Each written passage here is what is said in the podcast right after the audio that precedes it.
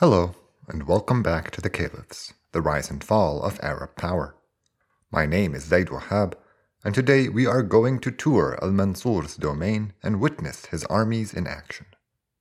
There will be plenty of jumping around as we cover the considerable expanse of the Caliphate, and after stops in India, the Byzantine Empire, and Africa, we'll focus on the unlikeliest of second chances when we get to Andalusia. All this in episode 46 Shifting East.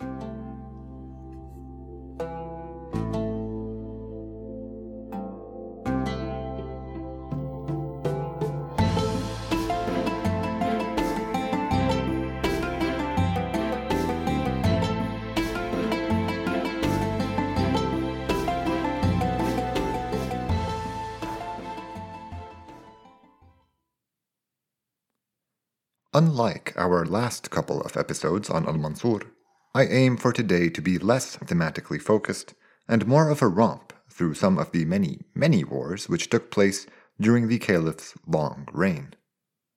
One reason for this is that our sources have less to say about these events, but another is that I feel like we could use a break from our deep dives into pivotal themes like the East and the intra Hashemite struggle to survey the scene more generally.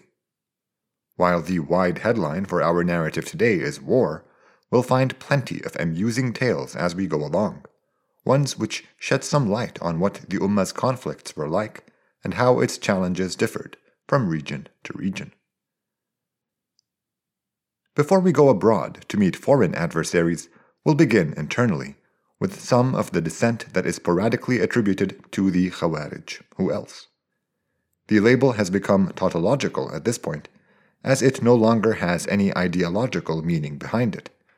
Any group of Muslims who refused to pledge to the Caliph were considered to have seceded from the Ummah, making them Kharijites. It is therefore not surprising that these were usually folks far removed from the centers of official authority, typically on the fringes of the Caliphate. Khurasan, Jazira or northern Mesopotamia, the edges of the Arabian Peninsula and the African desert were all Kharijite hotspots, but these only posed a material threat to authority when they tried to challenge the caliph somewhere that mattered. One of the commanders the caliph used to great effect against Kharijite flare ups was Ma'an ibn Za'idah al Shaybani. But to truly appreciate Ma'an's story, we need to go back to before Abbasid times, when he was a tribal leader loyal to the Umayyads. He had commanded his tribe at the battle for Kufa, fighting for Marwan's governor of Iraq, Omar ibn Hubayra. Some accounts take this further and say that it was Ma'an who had killed Qahtaba, the general leading the Da'wah's forces, but that is far fetched and unsupported, though it does help us remember where Ma'an stood at the time. In any case, the Abbasids won that fight despite Qahtaba's death, and Omar's armies, including Ma'an, withdrew and fortified in the canton city of Wasit. Now you may remember that these men were besieged for a year before a negotiated settlement was reached, after which Omar and all his leaders were betrayed and killed. Here we find two diverting stories about how Ma'an survived what should have been his end. The first says that he was the man sent to submit to Al Saffah on behalf of Omar and his army, so he was spared this mass execution only on account of being absent and that when he heard what had happened, he quickly went into hiding, lest his luck run out. The other account is less straightforward. It says that he quietly tried escaping from Wasit, but was held up at sword point by a slave who had recognized him. Ma'an threw the guy a bejeweled necklace worth several times his bounty, and to this his captor said he would let Ma'an go if he answered his questions truthfully. He asked Ma'an why he was known for his generosity, and Ma'an replied that it was because he had given so much of his wealth in service of others. Asked if he had given away half of it, Ma'an said no. Then a third, perhaps? No again. A quarter? No. A fifth? No. Ma'an finally nodded when the man guessed a tenth, after which he threw the necklace back, telling Ma'an he was leaving him with both his life and his riches, so that he would forever remember that a lowly slave was more generous than he. Ma'an protested at the shame of being shown such generosity, and he beseeched the man to take the bejeweled necklace. But the slave insisted, accusing Ma'an of trying to rob him of his rightful place as the most generous man in the Ummah. Generosity is an important virtue to the Arabs, probably due to the inhospitality of the desert, and so it's not uncommon to find it lionized in their poetry and oral accounts. Ma'an especially is the subject of many such stories peppered throughout his illustrious career. But anyway, Ma'an survived the siege as a wanted man. This was the case for the next few years, and he returned to his tribe and took charge as they led a nomadic life west of Iraq. A few years later, in 757, the Rawandiya arrived at the caliph's doorstep, and all of a sudden Ma'an burst back onto the scene. So in our episode on the East, I made the Rawandiya movement seem like a small, benign affair that was put down with relative ease. While I got the size right, many narrations insist that it was a far more serious threat to the caliph than I had let on, and that without Ma'an's aid that day, Al-Mansur could have perished at the hands of the throng. These accounts may be onto something, as the caliph was extremely grateful to Ma'an. He pardoned him for having supported the Umayyads, rewarded him greatly, and a couple years later, in 759, appointed him as governor of Yemen following a Kharijite uprising in the province. We don't have many details about the Kharijites in Yemen. Apparently, they had managed to expel al Mansur's last governor after defeating his forces in a surprise assault, but nothing about their goals or beef with the caliphate in our sources. Over nine years, Ma'an dealt with them brutally and effectively, successfully re establishing Abbasid control of the area. There were other Kharijite rebellions nearby, like one in Oman, which the Caliph put Khazim ibn Khuzaymah in charge of, but I only mention it so that I can issue my second correction of the day.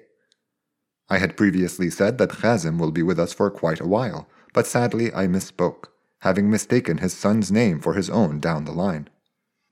Khazim may have died shortly following his victorious war against Ustad Sis, though his son, Khuzaymah ibn Khazim, will carry on his father's legacy as a commander in the Ummah's armies. When Kharijites rose up near modern day Afghanistan in 768, Al Mansur summoned Ma'an back to Iraq. The Caliph asked the old commander if he felt he still had a few good years left, and after receiving an enthusiastic response, he put him in charge of Sajistan. Here too, Ma'an destroyed the Kharijites, though we don't really have much on that conflict either. They were so hopelessly defeated on the battlefield that the Kharijites resorted to underhanded tactics. Under the guise of laborers, assassins made their way into a house Ma'an was building in Bust, modern day Lashkargah. After working there for a few days to allay suspicions, they slayed the generous governor in his nightclothes. When his nephew found out the next day, he led a large scale massacre of all the Kharijites he could get his hands on, then marched the army back to Iraq, inflicting the same ugly fate on any others who crossed his path. Enough about the caliph's internal enemies. Let's begin the foreign affairs portion of today's episode. We'll start with the province of Sind, which we have a little more to say about for a change, especially if you count this next bit, which is technically not a correction, but a supplement. A couple episodes ago, I said that the Caliph punished some tribally motivated violence in the province, but I have to admit that I just picked a narration after growing frustrated with how incoherent the other ones I came across were. Let me walk you through what we find in our sources. The first Abbasid governor of Sind was this OG supporter of the Da'wah named Musa, who'd suffered terrible torture at the hands of the previous caliphate. He defeated some Qahtani remnants who had been loyal to the Umayyad governor preceding him, but generally he just basked in the success of the revolution he had helped bring about. At some point, Musa left his son in charge and went back west, probably on a pilgrimage originally. He passed by the caliph's court, was showered with riches, and to top it off, Al Mansur then asked him to go govern Egypt. This was super confusing to me, since he was already the governor of Sind, but now I see it as another reminder of how little regard the distant province was given within the caliphate. A couple years into his new gig as governor of Egypt, Musa passed away, and that was when the police chief of Sind sensed an opportunity for advancement. He wrote the caliph some threatening poetry and purposely neglected to sign his name so that Al Mansur would think it came from the acting governor, Musa's son Ayyana. That not only threw me in for a loop, but it also worked on Al Mansur, who appointed Omar ibn Hafs al Muhallabi as the new governor and sent him to Sind with a large army to seize the province from Ayyana. At least that's what some accounts say. Others are convinced that Ayyana had tried to break away from the caliphate, and others still make him out to be a partisan in the tribal feud, which hopefully explains my confusion earlier. Whatever the case may be, Omar defeated Ayyana and took the capital of Al Mansura, which, I promise you, was not named for the caliph. The Arabs had founded the city on the eastern shore of the Indus River back in Umayyad times.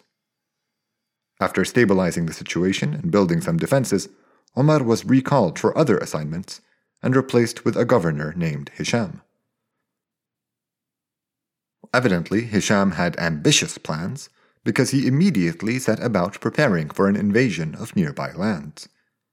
His first army went east into India, where it quickly met with victory and earned great riches. Then he decided to personally lead his armies upriver to Multan, the largest nearby city out of Arab control. After a fierce battle against its lord and defenders, his forces emerged triumphant. He pillaged the city and sent the wealth downriver to his treasuries in Mansura. Not content with all the booty he had taken thus far, he went on one final campaign, this time west to Kandahar. Here too he won some riches after sacking its temples, and we're told he destroyed a Buddha and built a mosque. When he was finished, he took all the wealth he had captured and showed up in Iraq with more treasure than anyone had ever seen coming from the east. Hisham was honored by the caliph, but it did not last long as he caught a disease and died within weeks of his arrival at Al Mansur's court. His replacement proved to be a far more peaceable governor, and we don't hear much about the province for a while. Before we move on from the east of the caliphate, I just want to add that I looked into it as promised, and it seems there really was an invasion of Daylam during Al Mansur's reign. Daylam was the small independent statelet close to Tabaristan along the southern coast of the Caspian Sea. It probably took place shortly after the fall of Tabaristan around 760, but the Arabs don't seem to have encountered much resistance nor found much booty because we don't hear about either. The only evidence we have for this campaign is reports of mobilization. Anyway, it's not important. I just felt obliged to mention it. Now that we are done with the east, let's move on to the north, where two of the caliphate's opponents had kind of teamed up against it. The Byzantines had recouped much of their vitality on the battlefield during the stable reigns of their last couple of emperors. After Leo III, who had ruled from 715 back in the days of Suleiman, came Constantine V, who had taken power towards the end of Hisham's reign in 741. After withering his own short lived coup attempt, he took good advantage of the chaos of the Third Fitna by recapturing Cyprus and the city of Mar'ash close to Syria. This went on into the beginning of the Abbasid dynasty, and the Byzantines continued to confidently press the attack against the Arabs. They took a couple more sites on the frontier, notably the important cities of Malatya and modern day Erzurum. Al Mansur did retake Malatya in 755, and he rebuilt its fortifications to be stronger than ever, possibly trying to mark it as a hard border against the Byzantine Empire. Although we still hear of annual summer raids against the Byzantines in the early Abbasid era, the tempo of that conflict had clearly shifted since Hisham's time. Back then, the Byzantines were always on the defensive, and their victories were ones in which they inflicted some pain on their invaders, usually from behind thick walls. The third fitna had sapped the Ummah's defenses and allowed the Byzantines to emerge as a threat once again. With the new Abbasid Caliphate based further east in Iraq, the province of Syria, while still important, lost its paramount status within the Caliphate, giving the Byzantines even more room to breathe, a transformation we'll see play out over the rest of this podcast. But a caliph like Al Mansur wasn't going to ignore any threats to his realm and in his first few years in charge, he retook Cyprus and some of the land lost in the chaos of the previous decade. The first sizable attack against the Caliphate from its north came not from the Byzantines, but the Khazars across the Caucasus. In 762, a host of them suddenly attacked near Armenia, taking its governor by surprise. When his northern armies failed, Al Mansur sent 20,000 more men as reinforcements, but they too proved no match for the Khazars, who continued to pillage the region for another two years, encouraging similar misbehavior from the local Armenians. Another 20,000 had to be sent to quell those movements, though not until the Khazars had retreated back north. Al Mansur used their absence to build three new fort towns on the mountainous passes between their domains. His losses had taken their toll, though, and he had to order the release of 7,000 prisoners to help construct and man these new fortifications. The reason I said the Ummah's northern foes had been united is not because of anything I found in our sources, who seem to regard the Khazar's sudden appearance and departure the same way they would a swarm of locusts, just another inexplicable destructive force of nature. But while looking for a better explanation, I discovered that Constantine's wife was the daughter of the Khazar chief, a strong indication of some bridge building between the two powers. While she had passed away more than a decade before the Khazar invasion, I think there's more to it, especially since her son, Leo the Khazar, had already been confirmed as, and indeed will become, the next Byzantine emperor. Al Mansur's new fortifications did make the Khazars less of a threat, but the Byzantines continued to harass the Caliphate's borders for a while longer. Arab campaigns were typically led and attended by the Ummah's MVPs, and to hear our sources tell it, the warring itself was more triumphal preening than dangerous fighting. The narrations and poetry we find in our sources almost make it seem like a social event, so much so that we're told the caliph's aunts attended the raids one summer in fulfillment of a vow they had taken. In 757, the two sides exchanged war captives, probably a first between the two powers, and they agreed to a short lived truce. After some back and forth fighting for another decade, the Byzantines agreed to pay the Caliphate tribute for peace in 772, probably so that they could focus on threats coming to them from the Balkans. All right, that's two down, two to go. Next stop, Africa. Following the loss of Qayrawan shortly after the Great Berber Revolt, the center of Arab power had reverted all the way east to Egypt. The first protagonist on this leg of our tour will be Muhammad ibn al-Ash'ath al-Khuza'i, whom we will call Ibn al-Ash'ath for short, but I'll have to lead his introduction with my second corrective supplement of the day. Ibn al-Ash'ath was the commander al-Mansur had sent to deal with Ibn Marrar, the guy who had defeated the rebel Sunpadh, then felt out with the caliph over his failure to deliver Abu Muslim's treasure. I said the treasure had already been transferred to Tabaristan, and so I couldn't explain why Ibn Marrar was in trouble. Well, these narrations on Ibn al-Ash'ath say otherwise. They report that Ibn Marrar had kept the treasure and was ready to fight the Caliphate's armies for it. Ibn al-Ash'ath defeated him once in Rai, then again closer to Isfahan after Ibn Marrar used his wealth to hire local mercenaries. Ibn Marrar escaped to Azerbaijan after his second defeat where some accounts claim he used his riches to shield himself for a whopping six years before going broke. Ultimately, everyone agrees that the locals killed him and sent his head to Al Mansur. But anyway, back to Ibn al Ash'ath.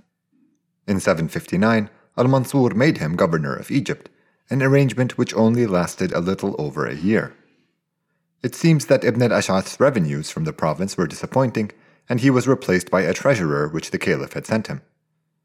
We should not judge Ibn al-Ash'ath harshly for this. The post of governor of Egypt was the one which changed hands the most during al-Mansur's administration. Anyway, he wasn't exiled or anything. The caliph just decided Ibn al-Ash'ath was better suited to commanding armies than collecting taxes. So, the caliph gave him an army 40,000 strong, along with orders to retake Africa. Ibn al-Ash'ath did not pussyfoot around his new assignment. He took his men and went straight for the leader of the local Kharijite outfit which had taken control of the entire Libyan coast. He was fortunate enough to catch this rebel when he only had 12,000 of his men around to protect him, and the battle, somewhere between Sirte and Tawargha, was quite one sided in the Caliphate's favor.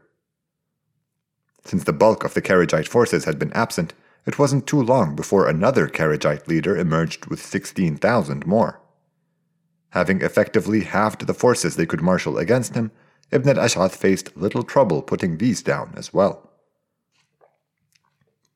While neither of the two Kharijite leaders was of great consequence, this particular branch of Kharijite ideology, a kind of militant Ibadi Islam, will maintain a durable appeal in the region. It will prove so popular that it will go on to enable the emergence of an Ibadi tribal coalition in the deserts of Algeria and Libya before too long. Since these rebels are all referred to as Kharijites in our sources, as opposed to Berbers, we can safely assume that they exhibited a kind of ideological consistency.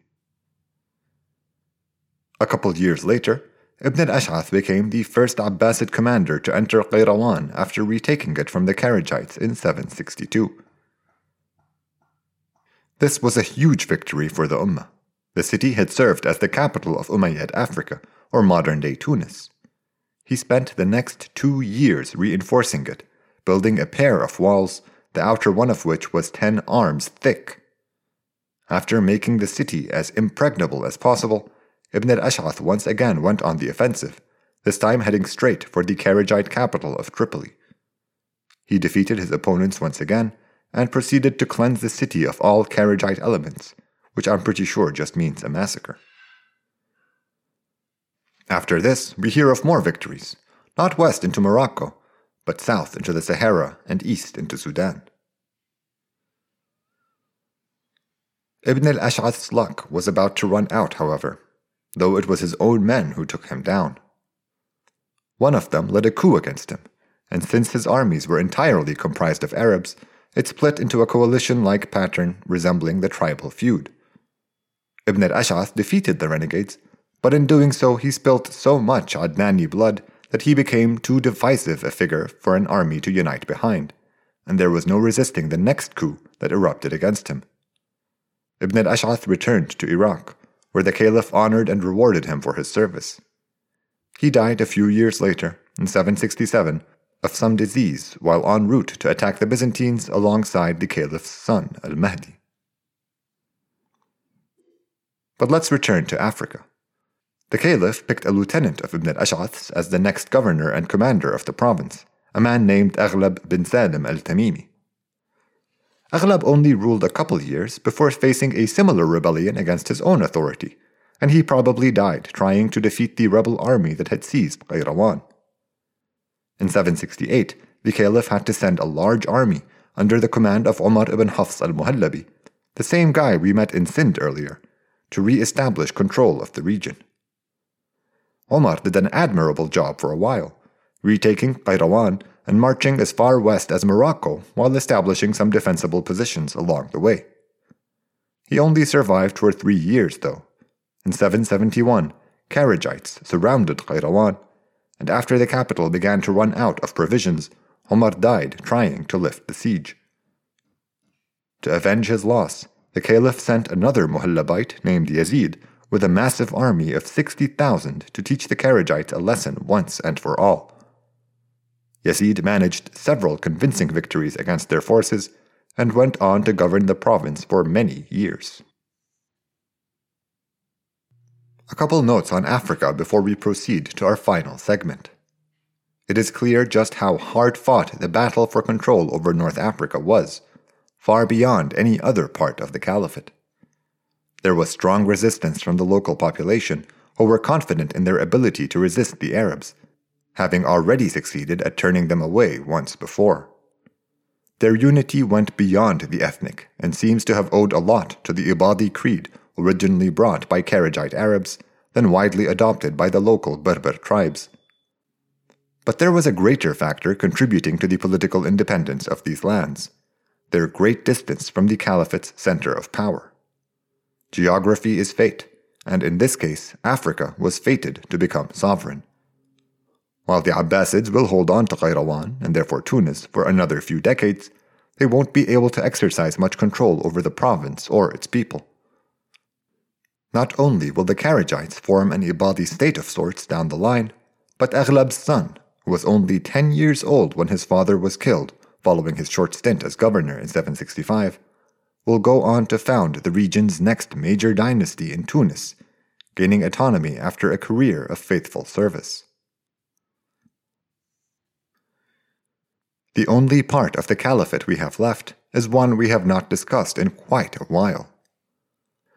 The last time we had anything to say about Andalusia was back during Hisham's reign, and things were pretty chaotic there even before the dark days of the Third Fitna or the upheaval of the Abbasid Revolution. In a nutshell, Andalusia's Arabs were divided. The ones originally from Qayrawan supported Yusuf al-Fihri, and the reinforcements which Hisham had sent to help quell the great Berber revolt backed their Syrian commander al-Sumayl al-Kilabi.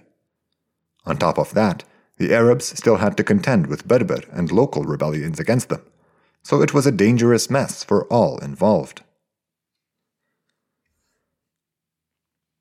But we can't just delve into Andalusia like this. What we're about to tell demands more context and some good old fashioned storytelling.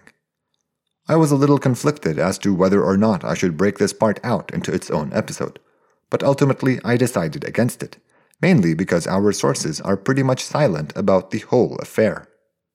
Literally, the only thing on Andalusia during this time in all three of our histories is one sentence from Al Tabari, who, writing some concluding remarks about the year 757, says that it was the year in which Abdul Rahman ibn Muawiyah ibn Hisham ibn Abdul Malik ibn Marwan became its emir, or commander. Did you recognize the name? Abdul Rahman would not have been familiar, but every one of his ancestors should have, and if they were, then you already appreciate how unthinkable this development was. I'm not sure if it was his Umayyad ancestry, or the fact that Andalusia was so far away from the Iraq our authors hail from, it was probably a bit of both. But our three very Abbasid sources have nothing to say about how any of that happened. Luckily, we have plenty of later Umayyad histories happy to pick up the baton and construct a moving narrative for us to follow. It would have been pretty easy to get a half hour out of the dramatic journey they report for Abdul Rahman, but I thought it best to average together Abbasid silence and Umayyad bombast to end up with a 10 minute or so synopsis of the matter. Our summary starts at the end of the Umayyad era, when Abdul Rahman's clan was being hunted mercilessly by agents of the new Abbasid dynasty. He was 20 years old when he took off from Damascus with some family members and servants. We're told their destination was the distant land of Morocco, because that is where Abdul Rahman's mother was from, and they believed her tribe would take them in and offer protection. Despite their best efforts, the party was ambushed by Abbasid troops at least twice, leaving Abdul Rahman nobody but his loyal Greek freedman Badr to accompany him on his dangerous journey. After what must have been a harrowing and stealthy expedition across Palestine and Egypt, they made their first stop in Afriqiya, which had not yet been lost to the Kharijites by that point. The province's governor was a member of the prominent Fihri family that had held local power. The province's governor was a member of the prominent Fihri family, which had held power locally since the Arabs first moved in. See, the province was too distant to prevent the rise of such a family even back in the Umayyad Caliphate, when the seat of power was in Syria was only going to get more difficult now that Iraq was the center of operations. This Fihri seems to have wanted to hold on to his position in perpetuity, and at first he tried negotiating such an agreement with Al Saffah. When he didn't get the terms he was after, he invited any and all surviving Umayyads to his realm in Tunis, promising them sanctuary. Some accounts say his brother usurped him and handed them all over, while others report that he grew worried as the number of Umayyads kept rising, afraid they would either make him too large a target for the Abbasids to ignore, or that the influential clan would eventually outshine and unseat his. Whatever the case may be, in 755, all the Umayyads within Fihri's reach met their end. Abdul Rahman and Badr were lucky to not have been in Qayrawan when the Fihris turned on the Umayyads. This was at the outset of al-Mansur's reign, and the city and wider province would soon fall to the local Kharijites. The now twice lucky pair continued their journey west in search of safety, but they quickly realized that Africa was unlikely to ever be safe for them. and that is where Andalusia comes in. Badr sailed there alone first to make sure it was a safe destination for Abdul Rahman. There he found two sets of Arabs. We'll call them the Fihris and the Syrians. Naturally, he approached the Syrian camp first, reasoning that they would more readily support a surviving Umayyad. The Syrian leader, Al Sumayl al Kilabi, didn't want to be eclipsed by the young prince, so he refused Badr any assistance. Instead of giving up, Badr then went to the supporters of the Fihri governor, who were intrigued enough to be receptive. When he was sure they would at least not kill them, Badr went back to Africa and returned with Abdul Rahman. Our Umayyad sources tell us that Abdul Rahman's arrival in Andalusia went beyond the providential. Many of the governor's supporters quickly switched their allegiance to him, as did many Syrians despite Al Kilabi's attempts at stopping them. Al Fihri and Al Kilabi now became allies of necessity, as they were worried about this noble youth of 25 displacing the both of them. What ensued was a fight for power, which I will skip over almost entirely. Basically, Abdurrahman goes from having nothing but his freedmen to facing down both Al Fihri and Al Kilabi on the battlefield. He defeats them soundly and simultaneously, though both of them get away with their lives and would go on resisting him. All this happened in 755, and late in the year he marched into the provincial capital of Cordoba, or Cordoba, and prepared to defend it against the repeated assaults of his many enemies. When Abdul Rahman took power in Andalusia, he received everyone's pledges of support, not as caliph, but as emir, or commander. For the first two years, his mosques even followed the others in the Ummah by calling for the caliph's health and good fortune after prayers. If any of this was meant to appease Al Mansur, it fell way short of the mark because the caliph disdained this so called emir of Andalusia, he just had bigger fish to fry. In 763, the year al Mansur was done with his Hashemite kin, he sent an army of 7,000 under the command of Al A'la ibn Mughith to remove the Umayyad. The Abbasids landed on the southern shore of Portugal and made their way to the capital, which Abdurrahman strategically abandoned for a more fortified position in nearby Carmona. While 7,000 may not seem like much, it was a substantial force in Andalusia, and our sources make it sound like it was their sheer size which sustained them for a while. I don't know about that. I think there must have been at least some support for the Abbasid claim in Andalusia, but I know better than to look for it in Umayyad sources. Anyway, Ibn Mughith's job was to kill Abdul Rahman, so he laid siege to Carmona for two months. Things got desperate towards the end, and ultimately Abdul Rahman decided to lead a death or glory charge against his foe with just 700 men.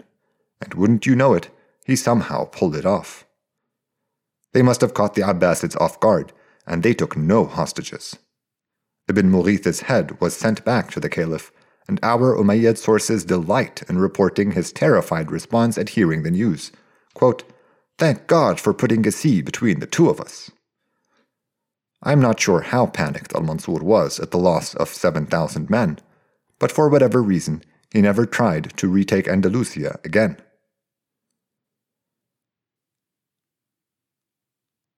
With this, we have now completed our tour of the Caliphate and covered its battles all over the world. It is clear that the Caliph's hold on the east was a lot firmer, while the west slipped further out of his control. We won't return to Andalusia for a very long time, as its emir will be too busy fighting for his throne to ever pose a threat to the caliphate. Africa would only get more rebellious as the spread of Kharijite thought led to larger and more durable local coalitions against the Ummah. The shift to Iraq even made the Byzantines and the Khazars larger threats than before. And although Syria and Armenia were still relatively close to the caliph's domain, both powers were now more troublesome than before. While al Mansur had a much stronger grip on Iraq and the East, we shouldn't forget the great effort that went into that. After all, we had an extended episode on the subject not too long ago. The caliph's success was all enabled by the loyalty of the Khurasaniya, whom he kept happy and well looked after.